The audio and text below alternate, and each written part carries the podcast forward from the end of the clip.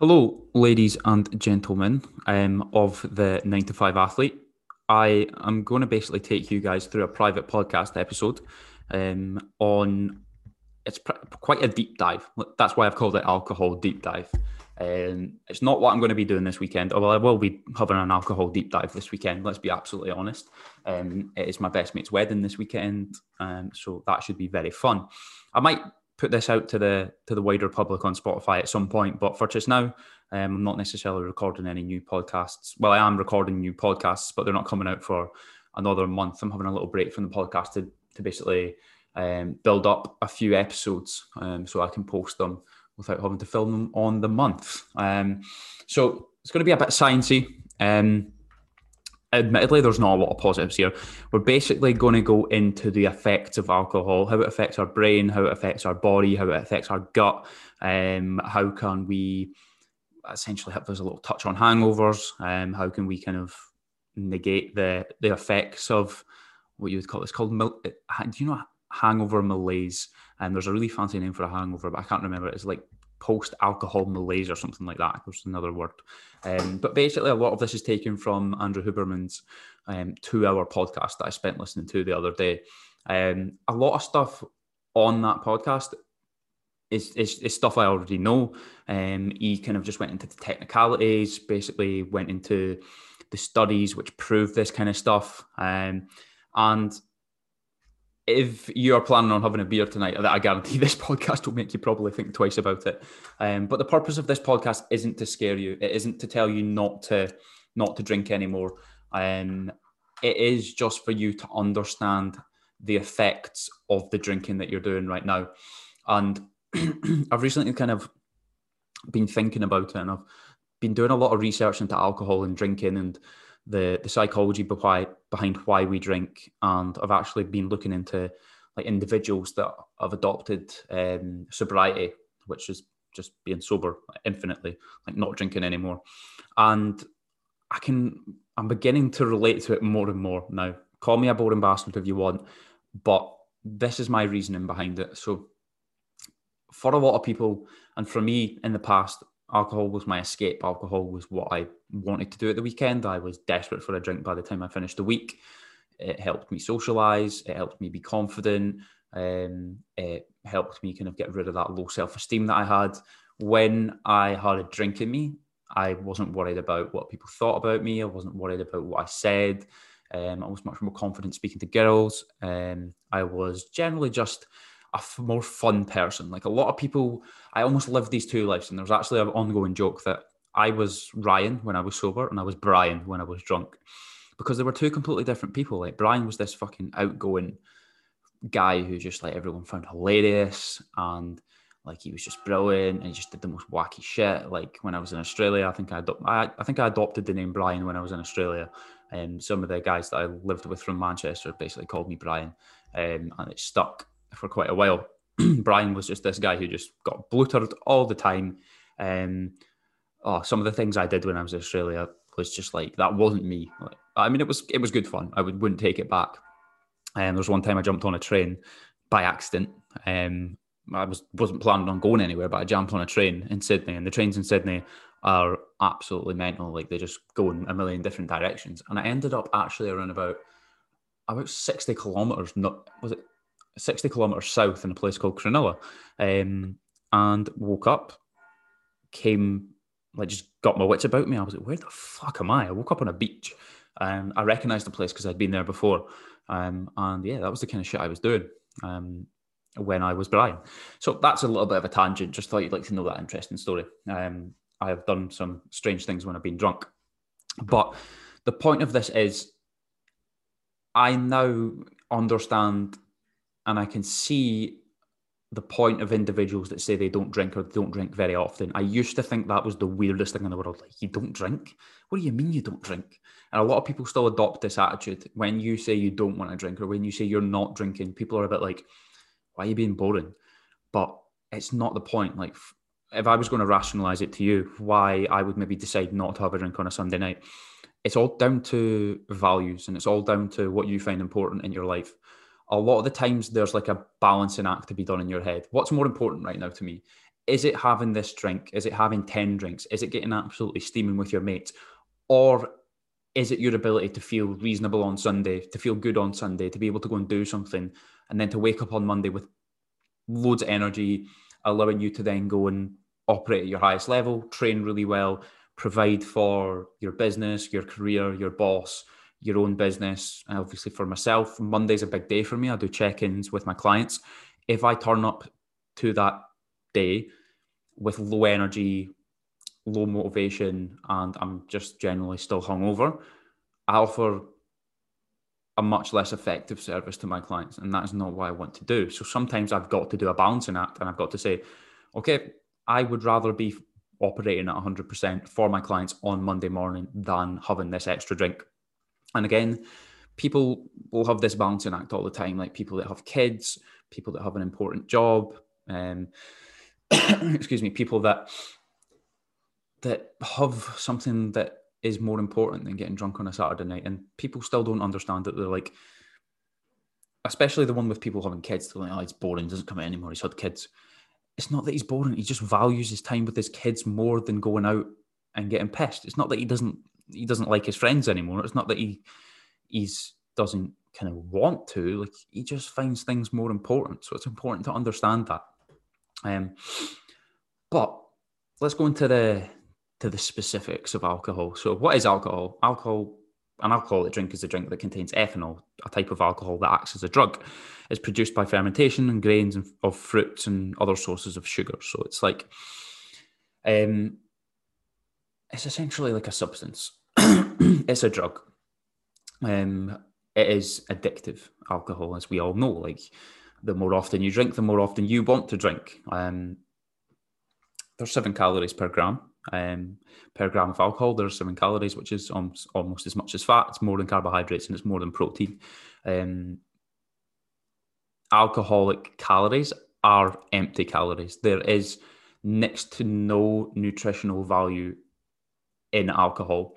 Um, it essentially doesn't offer any nutritious nutritional value. It just essentially goes into all the depths of your bloodstream and yeah, doesn't help in much way. And a lot of people use the argument that oh, but sugar's good. Like if I've just finished a game of football, I need to re- replenish the the sugar in my body, but it, alcohol essentially cancels any of that effect out. Um, it doesn't work like that. Um, when we talk about alcohol intake as well, it's like it's important to understand like what um what would be classified as a, a I don't like to use the word good and bad, but what would be classified as chronic alcohol intake. Now, when you think of the word chronic, you think chronic illness, you think of things that are quite bad. You think chronic's quite a bad word. But chronic alcohol intake is classified as anything from like one to two drinks a night or the, the equivalent at the weekend. So you could not touch a drink all the way up until Saturday and then have 14 drinks on a Saturday. Um, that would be classified as chronic alcohol intake. And it's important for us to kind of note that right now because a lot of study around the alcohol is done with that number in mind. Um, because it is a controllable number. Like it's a number where you're not going to see incredibly negative health effects. If you're asking someone to drink double that, you're at risk of then causing really negative health effects. And if you ask someone to drink 24 drinks each week, um, then you know there could be danger with that as well. Um, how many of us are drinking 14 drinks a week? A fucking lot of us.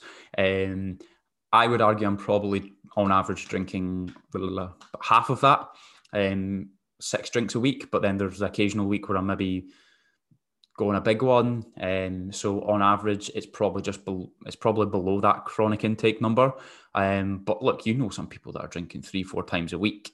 Um, a lot of the evidence within the research that I've done has not we've not looked at um, like alcoholics. We've not looked at um, people that are drinking like three times a week and they're binging um, alcohol and they're waking up absolutely still steaming. Um, that is something that when we're talking today, it's going to be like, okay, think about the negative health effect that I've just spoke about, and think about now if we're doubling that intake, the effect is then going to be sped up and the effect is going to be heavier. Then, so that's something to note.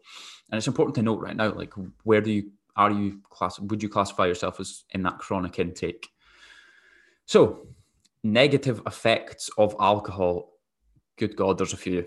Um, within this podcast, there was basically a well within the research that I did, there was a there was an argument. Is there is there actually any positive health effects to to alcohol intake? Um, unfortunately, there's not. Uh, it's the one that gets kind of brought up every now and again. You see it pop up on Facebook sometimes. It's like one glass of wine a night will make you healthier. Um, oh God, I've forgotten the name of the compound that's in wine. Um, it's a, fancy name thing. I should really remember. I had it written down somewhere. Um, basically, there's a compound in, in red wine that essentially uh, could bring around positive health benefits. However, you would need to be drinking like two bottles every single night to gain the the substance from the red wine that would bring the positive health effect. Um, and you could safely say that the negative um, effect of two bottles of wine would probably outweigh the the benefit of that healthy um, kind of benefit that you get from the red wine. So that's a lot of bullshit. Don't believe that. Let's talk about some of the normal, like the just the, the things we know: tiredness from lack of sleep, fogginess, stress, cortisol level, stresses, cortisol levels. Your cortisol levels will obviously spike directly after drinking. Um, and then if you are a consistent chronic drinker, baseline cortisol levels will be higher. So your daily stress will actually be elevated if you are a consistent drinker. Um, actual, that's a fancy word, but neuroplasticity of the brain. So your neural pathways in your brain um, are open to, essentially be altered. Um, you can alter the the function of your brain. You can alter the neural pathways of your brain. So the way that you think, um, the way that your brain works, um, you can alter this in a positive way. Like so, if you've spent your whole um, childhood and learning and going to school, and then you go to college, and then you go to uni, your brain is like a muscle. It changes, it alters over time, and it learns. Um, so you create new neural pathways, you can create new connections, you become smarter, you become more knowledgeable, um, you become a deeper thinker. Um, but on the other side, consistent drinking of alcohol can alter the neural pathways in your brain in a negative sense, um, which is quite a scary thing to think about, to be honest. But it's it's obvious. Um, just general brain function, the way that you think. Um, what are the main kind of negative effects that we don't usually think about when we're drinking? Is leaky gut and inflammation of the of of like the of the gut and, and digestion. Um, the way that we kind of digest food is massively affected. When we talk about leaky gut, this is essentially when bad bacteria and kind of leaks out from the gut and it goes into our bloodstream. And it's also when good bacteria um, is dis- excreted out of the body. So the good bacteria that we get in our gut from the foods that we eat and from the the healthy things that we drink um, are basically like, well, just think about this. Like when have you watched the film before and Liam Neeson he's got a cut or he's been stabbed or something like that, and he gets a bottle of vodka and pours it on the cut and goes like it's sore as fuck there's a reason he pours vodka on it. It's because it kills the bacteria. So when you're slamming down tequilas in the club, um, and that goes into your gut, you're killing the good bacteria in your gut. That's that's meant to stay there. It's meant to be housed in your gut keep everything healthy. So if you kill that, then we can see things like indigestion, acid reflux. Um, we're not utilizing nutrients as best as we could. So the next day, then we go and put something nice into our body or something healthy, something nutritious and we're not utilizing the nutrients in there quite as much. It's the same with consistent drinking. Like if you're a consistent drinker, your gut is not going to be anywhere near as healthy as it would be if you weren't. Um, again, the gut brain liver axis is something I kind of, I mean, kind of recently took a deep dive into. It's it's all connected. The gut, um, people can use the phrase like it's the second brain. Um, there's a lot of messages sent through neurons and sent through um, all these other technical things. I'd say technical things, just can't remember the name. Um, and the liver as well. Obviously, the liver is the thing that kind of gets the alcohol first. So the liver then basically sends a message to the gut. The gut sends a message to the brain, um, and you kind of disrupt that whole process. And once alcohol arrives in the liver, um, it does like as I said before, it breaks down the good bacteria and it leaks the bad stuff into the bloodstream. And what it also does is is by putting alcohol into the liver, you actually create this effect where it goes into the liver, it goes into the gut, and then because everything's all connected, there's a message that's sent up to the brain again, which essentially allows it essentially just tells a message of we need more alcohol. Like it's just like an alcoholic becomes reliant on alcohol. This is why the message is so powerful with alcoholics. Like the message is just basically reinforced so much that it goes liver, gut, brain. We need more alcohol. We be drink we drink alcohol. We need more alcohol. Like how often do you like you go out at the weekend, you have a big one, and you're like, I'm never going out again. Fuck that, fuck that. And then by the weekend, you're like, oh, gasping for a pint. I need a pint. Um, like if I stay off it or I don't drink for like four weeks, on the fifth week, I'm not really wanting to drink more than I would be because that kind of message is, is almost like it's, it's kind of it's dead. It's kind of just it's not there quite as much. Um, and then the simple things like we are more, we break down our immune system. So, like, we're more open to getting spots, coughs, colds, bugs. We just pick up things so much easier. Um, because at the end of the day, like, you're putting alcohol into your body. Alcohol in its, um, its most derived form, like, is poison. It's, it's poisonous. Like, you are breaking down all the, the well functioning parts of your body with alcohol. Um, again, not looking to demonize alcohol here, not looking to put you off drinking altogether, but it's just important to know what you're actually doing with alcohol. And yeah, there's this argument that um, alcohol is just as bad as like cocaine, it's just as bad as like any sort of drug, but it's just because it's so readily available and it's so um, it's so normalized that people just go out and drink it every single weekend, and people go to pubs, and it's just been around for so long that people kind of they don't even think about these negative health effects. But I think, especially in the UK, it's just so common for people to just be absolutely slamming drink down their throat every single weekend, maybe more than once a week. Um, and it's generally not doing you any favors. Um, like with, you could start the argument about like, why not legalize drugs and stuff like that? And, or why not make alcohol like, or why not do it the other way around? Why not make alcohol like a like a, a legalized system or something like that. But we've seen what happened with prohibition in, in the US um, way back, and that didn't really work, did it? So I don't think that's going to be the answer, um, and I don't hope, and I hope it's not. So when we think about the difference between chronic drinkers and people that just drink every now and again. Um, and we think about the differences with those two people and we think about like alcoholics and stuff like that. There's a lot of there's a lot of things that you should probably know. So this won't really come as a shock to people, but it is a fact that I just kind of put, oh, that makes sense. So those who drink a lot, those who drink often, at least once to twice a week, actually enjoy drinking more. They get the sensation, um, they get the the serotonin, the the dopamine spike from drinking, and it lasts longer. They get more of a buzz. They want to keep going. They don't get as much tiredness, and they keep going and they peak, peak. They keep going like throughout the night and you think how are these people still going um, but it's because they are just like they're accustomed to that and they get more of a buzz off of alcohol those who drink less who these people that go out maybe like every once a month they're less adapted to alcohol. So they get tired quicker they lose motivation they just generally look like they want to sleep you know this guy and i'm probably this guy like i'm speaking about myself.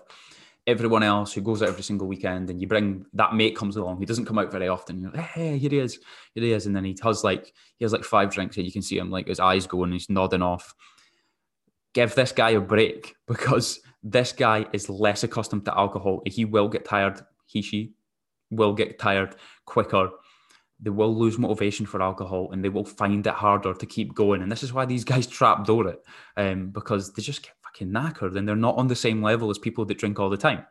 Um, so give your give your pals a break if they are this guy. Um, you can also be genetically predisposed to wanting to drink more. You can be genetically predisposed to actually having a higher chance of being an alcoholic because of um, like hereditary, like through your parents or through your grandparents. And um, this is something I didn't actually know. You can there's for some people they are born with more chance of being an alcoholic. They are born with more chance of being able to drink more. And on the flip side, some people are born to be able to just not be able to hack their drink. You know, these people, they have a drink and they're like, you know, the people you give a tequila and they're like, oh, I can't do it, can't do it, can't do it. And some people just slam them down and just go, hey, get on with it. Um, some people are predisposed to not want to drink more. Some people are predisposed to want to drink more. Um, if you drank loads like at uni or you started drinking earlier or like environmental effects of like family influence. So if your dad was a heavy drinker, your mum was a heavy drinker, um, or all your pals were a heavy drinker, or you were brought up in a household where alcohol was just like everywhere, um, and all the parties at your house and stuff like that, you're then again more predisposed to becoming a heavy drinker. Um, and another kind of scary fact, and this one was just about, oh shit, is that true? I really hope that's not true. Okay, it's true. Shit. Um, so say for example you are an individual that spent the whole of uni drinking three times a week for four years and absolutely smashed your body into the ground um, there is then some like kind of long lasting damage that is done to your brain um, look it's hard to quantify what this looks like and it's hard to say oh yeah i know this is what happened to me when i went to uni like i just can't remember anything anymore it's not necessarily like that it's hard to know what is damaged if you don't know what could have been. So, oh, if you didn't drink through the whole of uni, you might have got straight A's the whole way through and you might have come out of it the smartest person in the world. It's not necessarily true. But if we drink for extended amounts of time, like in college and uni, or like for myself when I went to Australia, I drank the fucking country dry.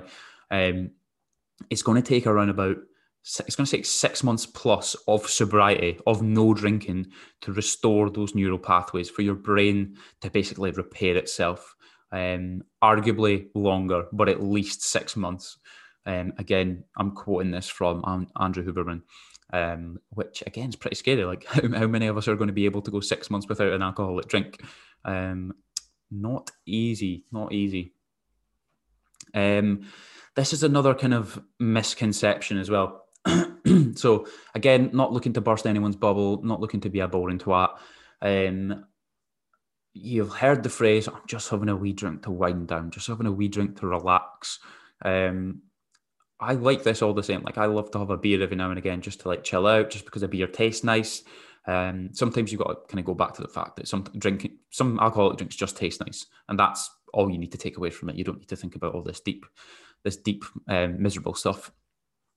But when having a little relaxing drink, even if it's just one, just if it's one before bed, what basically happens, especially if it's like things like wine, one, wine has caffeine in it. Two, wine has alcohol in it. First of all, what that's going to do is it's going to affect sleep. Sleep is negatively affected after just one drink. That's annoying. that's annoying. I was annoyed to hear that quote. You don't need to drink five, you don't need to drink six yes, you may feel a little bit more comatose. You might feel like, I just go to sleep. But your sleep is not as good. The quality is not as good. You won't wake up as well rested, which again is annoying. You won't get as much deep REM sleep. The the kind of the architecture of your sleep in itself is actually kind of negatively affected, which again so annoying, but that's just how it works. Um, and cortisol levels will temporarily go down while you maybe have that alcoholic drink. But what will happen is past that drink, when you wake up in the morning, cortisol levels will be higher and baseline will go higher as well. Um, so, a good way to sh- make your next day even more stressful is to drink the night before. Um, so, again, will that make you do anything differently? It certainly made me think about having a, a beer in the house through the week when I know I've got to get up really early the next morning. And I, like, anecdotally found this as well, where I was like, you know what? Sometimes when I go out and just have like a couple of beers when I know I need to be up the next morning, you know, ah, a couple of beers won't do any harm. I wake up feeling really shit. Like just a couple of beers just does me, and uh, there's nothing positive comes of that. For me, anyway. I know everyone's different, but I will literally wake up and be like, "Fucking hell, I feel like I've been out all night." And um, so that's not something that I do anymore. So, um, yeah, so, so like when we try to stop drinking, like if you are someone that is trying to reduce the amount that you want to drink, um, you're trying to stop drinking quite as much, you're maybe now going just to one time a month or two times a month.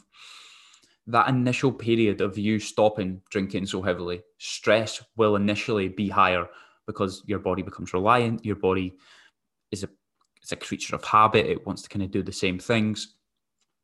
Initially, there will be a spike in stress, a spike in cortisol when you try to stop drinking. This is why people tend to struggle because maybe they've like, right, okay, I'm not drinking anymore. And they decide that on a Sunday when they're hungover. And then the rest of the week, they maybe have a stressful week at work. Um, and then they go, you know what, fuck it, I'm just going to have a drink at the weekend. This is where you you really kill the cycle and you really you really won't be able to follow through with it. You need to almost be able to stop for two, three weeks for you to maintain this over a long period of time. Because if you fail at the first hurdle, it just gets harder and it just gets harder. Now, stopping drinking could look like, as I said, like could be going to one time a month, it could be going two times a month, it could be stopping altogether. It just depends who you are. Um, I'm actually tempted on trying um, in November to not touch one drink, um, just to see how I get on. Like I'm, truth be told, like quite a, I'm a consistent drinker. I've the numbers of that I drink have definitely went down the past couple of years. Like I drink nowhere near as much as I used to, but I used to be an incredibly heavy drinker. Like I used to drink every Saturday without fail. And sometimes I'd be going out on a Sunday as well, just for a few to watch the football, which I thought was harmless, but in reality, it probably wasn't doing me any favors either. Um, so, like all I've noticed, and this is just again anecdotally, when I say the word anecdotally, it just means from my experience. Anecdotally, like I have just been a happier, more productive, better person to be around since I've stopped drinking as much. Um, look, I'm probably if you were talking about the past couple of months, I've probably averaged to drink every single weekend, which is a bit um, hypocritical. It's a bit of a contradiction from what I'm saying, um, but I've most definitely stopped drinking so much, and I've just felt ten times better for it. So there, yeah, there becomes a problem with alcohol, and there's a couple more negative effects I want to tell you about. Apologies for um, for just making everything sound pretty miserable. But something that you want to kind of have a think about is can you actually have a good time without alcohol? Are you very reliant on alcohol as as a thing? Like when you go out, like if you're going to a social situation, social a social situation, um, are you actually now enjoying yourself without a drink? Can you sit with someone and have a conversation without a drink because I think if you can't, it's, it's a little bit worrying. Um, again, I say this from experience. Like I used to struggle big time having a conversation with someone without a drink, just sit there like a little mute. Um, but it's something that I would, if you struggle with, I would try it a couple of times, see if you can actually go without a drink, um, because you don't want to become reliant on it. Obviously, just like anything, like your tolerance over time builds up. Like if you drink consistently, you're going to be able to drink more and your tolerance builds up. You end up spending more money every single night out. You drink more, and the negative health effects build up because your alcohol intake increases. Um, another thing to kind of maybe think about is like the fact that libido and fertility and stuff like that can be affected by the amount that you're drinking. Um, there, there are certain like toxic metabolites, which is essentially just like a, a nasty little thing that goes into your body uh, when you drink, which basically alter testosterone to estrogen in men. So, some really heavy drinkers, you will find that there will be a growth of breast tissue, aka man boobs, if you want to call them that. Um, in women as well, like we obviously understand that um, estrogen is something that's prevalent in women, but if there's too much estrogen, um, this isn't good either. Um, so we're adding more estrogen within a woman again, which can affect fertility, it can affect kind of your cycle and stuff like that. And there's nothing really positive comes of extra, like too much estrogen if you've already got baseline enough. Um, increased fat storage, decreased sex drive, which is just the same as libido.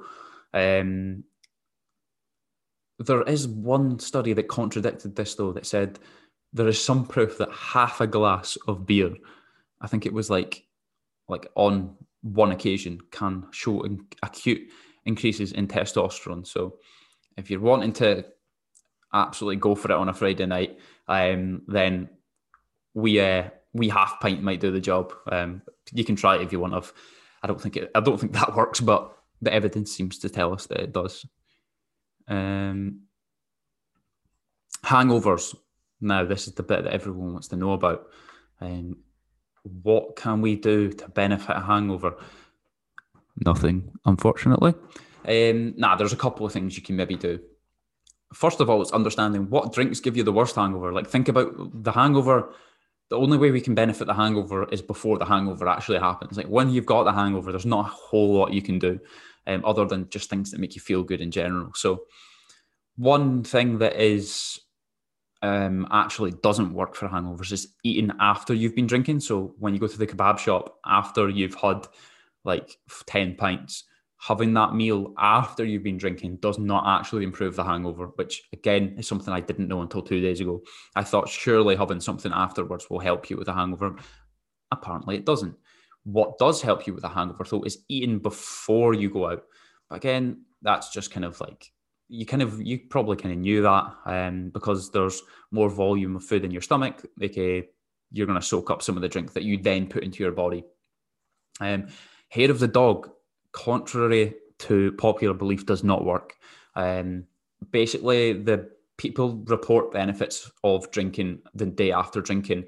The reason that they they basically find this is because the headache disappears because they basically open up the how would you say it, open up the the blood vessels into the brain so you feel like there's a release um, but in reality like you're just going to double the the headache that you get later on it doesn't work um, yeah what drinks give you the worst hangovers so this was there was one study it obviously didn't include every single alcoholic drink that there was but it, um, it outlined a list of one to seven on what would give you the worst hangover so number one was brandy Number two was whiskey. Number three was rum. Number four was vodka. Number five was beer. Number six was gin. And number seven was ethanol infused orange juice. There's a reason they put ethanol infused orange juice in there because ethanol is obviously like the, it's the, essentially a type of alcohol that goes into, that goes into it's a type of alcohol that goes into alcoholic drinks. It's like a, just a purer form. And um, they did this because there's obviously the argument that sugary drinks that you have on a night out affect your hangover. Um, and apparently, this isn't true. Um, sugar sugar doesn't have any sort of effect on your hangover really, other than maybe the way that your teeth feel, um, and maybe like the actual way that it spikes your in- insulin, but it doesn't directly affect your hangover. Um, and that's why they use this like orange juice drink. So if I was looking at anything there, stick to one drink a night as well is going to be obviously something to be that will benefit you if you can stick to the same thing all night, the same mixing spirits and beer and stuff like that obviously is not going to help you much. Um, it's not going to help you feel any better. Um, a couple of things you can do to make hangovers feel a little bit better. Electrolytes. When you're drinking alcohol, your body, you're obviously sweating, you're losing water, but you're also losing electrolytes. So things like sodium, potassium, um, and all the other kind of electrolytes within your body. So an electrolyte drink, something like Berocca or like the SIS Science and Sports drinks, um, get some of that in you. Um, and there was another compound that I used, and I think it was maybe just placebo. It was HTP5, I think it was, um, which is kind of just like a. Oh God, I'm not even going to try and describe it right now. I thought it helped, but again, it could be very much placebo. Placebo. If placebo works, placebo works. Why not? So, what's good about it? What's actually good about drinking, and what's positive about positive about drinking? Because it's not all doom and gloom. Like if we didn't have alcohol and we didn't have drinking, what the fuck would we do? Like what would we do in the UK? What would we be doing for? It would be a pretty boring existence. Um, there's connection, there's fun, there's events, um, and there's also just not overthinking it too much. I've obviously given you like a bun- an abundance of negatives there.